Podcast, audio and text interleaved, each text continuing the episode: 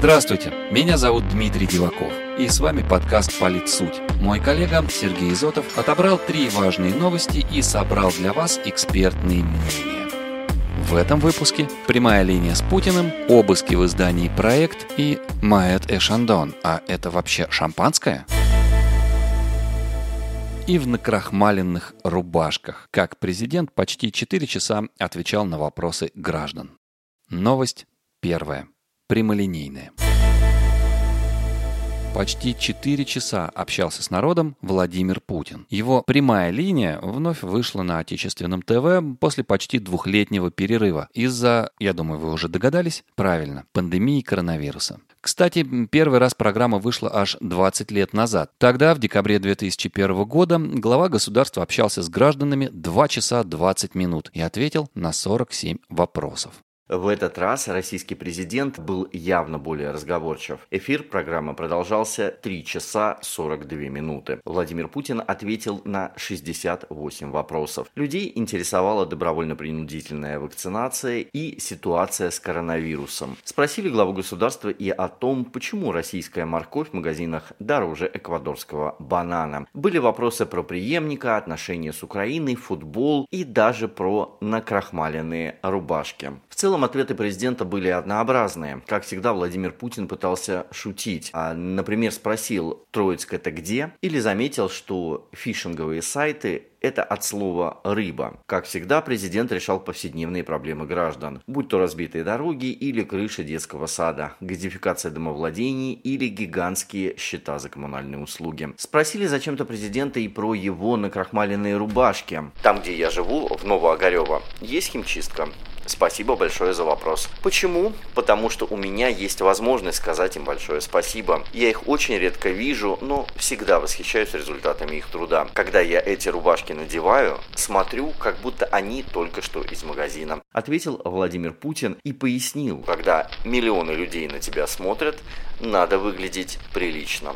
Насколько такой формат общения с гражданами остается полезен, не изжил ли он себя, мы попросили ответить политолога Григория Добромелова. По его словам, формат целесообразен как возможность успокоить граждан, показать им, что все идет по плану, а президент держит руку на пульсе и проблемы населения худо-бедно, но решаются. Практическая польза для государственной системы здесь только в том, что собирается большое количество обращений граждан и становятся понятны наиболее болезненные темы. То есть это такой массированный социологический опрос по поводу наиболее проблемных зон, позиций, пояснил нам политолог. Вопрос только в том, как его использовать и делают ли это власти эффективно. И прямая линия, по словам эксперта, показала, когда массовые государственные служащие в ответ на претензии граждан пытаются их запугать и объяснить, мол, это вы просто неправильно думаете и видите. В целом, прямая линия оказывает такой успокаивающий эффект на граждан. Ну а для тех, кто критически оценивает власть, этот формат становится дополнительным раздражающим элементом. Ну, потому что это управление страной в ручном режиме, и президент не должен вкручивать лампочки в подъезде, подытожил Григорий Добромелов. Интересно, а есть ли подобные форматы за рубежом, как говорит журналист-международник, автор канала Забро Алексей Забродин, прям точно таких же по формату прямых линий на Западе нет. В Америке же есть свой формат предвыборных митингов, встреч с избирателями, которым многие кандидаты в президенты охотно пользуются. Проблема в том, что президент США особо не может никак повлиять на условную дорогу или ипотеку в штате Висконсин, или построить школу в Мичигане. Этим занимаются губернаторы штатов. Президент – это больше решало глобальных проблем, пояснил журналист. По его словам, в Соединенных Штатах вся система работает иначе. Каждый штат – это по сути государство, которое занимается такими бытовыми социальными вещами. И если условно губернатор Агая захочет построить какой-нибудь завод по производству шариковых ручек, то президент не сможет ему сказать «Так, Джон, ну-ка деньги на школу лучше выдели». Зато избиратель вполне может этому Джону потом устроить проводы на выборах, если он не сможет их убедить, что шариковые ручки важнее для штата, рассказал Алексей Забродин. СМИ под прицелом. Зачем силовики пришли с обысками к журналистам проекта? Это новость вторая, расследовательская. Мы уже говорили о том, что свобода слова в России становится опасной. Вот и на прошлой неделе к журналистам издания «Проект» пришли с обысками. У них изъяли флешки, телефоны и компьютеры. Допросили, а потом отпустили. Формальный повод – уголовное дело на петербургского бизнесмена Илью Трабера, как утверждают давнего знакомого Владимира Путина. Впрочем, сами журналисты уверены, что следователи пришли к ним совсем по другому поводу. Так, основатель и главный редактор проекта Роман Баданин в интервью изданию «Медуза» признана СМИ иноагентом, отметил, что настоящей причиной обысков считает вовсе не дело Трабера, а опубликованное тем же утром расследование проекта про главу МВД Владимира Колокольцева. Журналисты-расследователи не раз становились в России объектами для интереса правоохранительных органов. Самая громкая история произошла в июне 2019 года с Иваном Голуновым, которого обвинили в попытке сбыта наркотиков. Однако многие посчитали это фальсификацией и местью за его журналистские расследования. Под давлением СМИ и общественности журналист был освобожден и полностью оправдан. А в апреле этого года следователи пришли в квартиру главному редактору важных историй Роману Анину. Именно за его авторством в «Новой газете» вышла статья о яхте «Принцесса Ольга», на которой, как утверждала газета, любила проводить время супруга главы Роснефти Игоря Сечина. Таким образом, возникает вопрос, а легко ли в России, а главное безопасно ли быть журналистом-расследователем. На него мы попросили ответить старшего корреспондента русской службы BBC, бывшего журналиста проекта Андрея Захарова.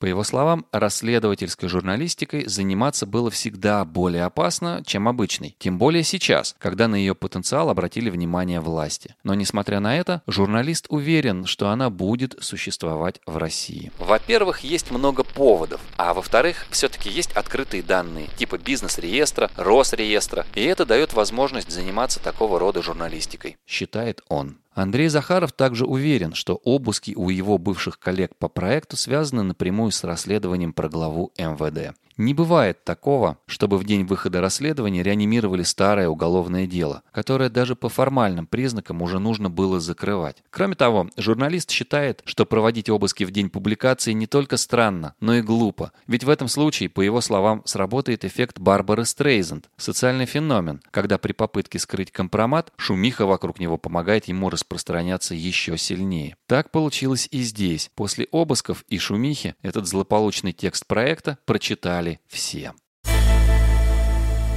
Моет не шандон.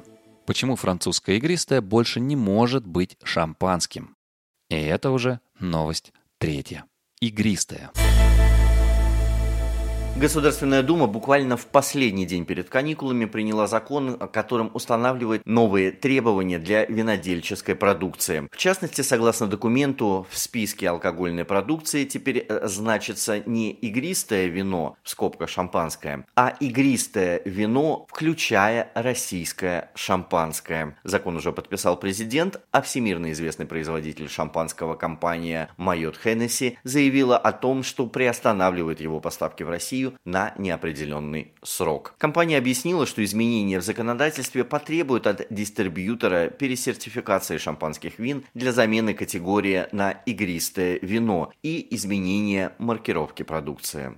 Всего месяц назад армянские производители коньяка выразили готовность отказаться от названия «коньяк» в угоду требованиям Европейского Союза. Ведь всем известно, что по французским законам коньяком может называться только крепкий алкогольный напиток, произведенный в департаменте Шаранта, где расположен город и давший название напитку – коньяк. А вот наши законодатели решили заставить французов переименовать шампанское в игристое, в угоду напиткам, произведенным в России или в Крыму. А переименовать регион Шампань Российская Госдума от французов еще не потребовала?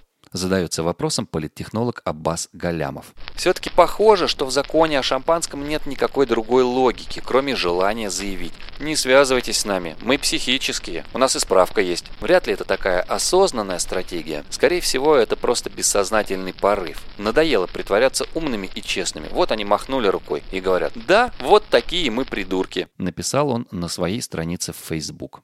Де юра закон, конечно, абсурден и противоречит мировым стандартам, соглашается с коллегой и эксперт Дмитрий Фетисов. При этом он отмечает, что закон о шампанском бьет в первую очередь по тем игристым винам, стоимость которых на российском рынке начинается от 13-15 тысяч рублей за бутылку. Но больше всего возмущаются как раз те, кто себе такое позволить не может, заметил политтехнолог. Кстати, как подсчитал для ведомостей директор Центра исследований федерального и региональных рынков алкоголя Вадим Дробис, всего в России увозится около 50 миллионов литров импортных игристых и шампанских вин в год. И только 13% из них – шампанское из Франции. А доля Майот Хеннесси в общих зарубежных поставках меньше 2%, а потребляет его не более 1 миллиона человек. И это все новости на сегодня. С вами были Сергей Изотов и Дмитрий Диваков. О новых политических событиях поговорим уже в следующий понедельник. А за звук в подкасте «Политсуть» спасибо Илье и Diverse Media Group.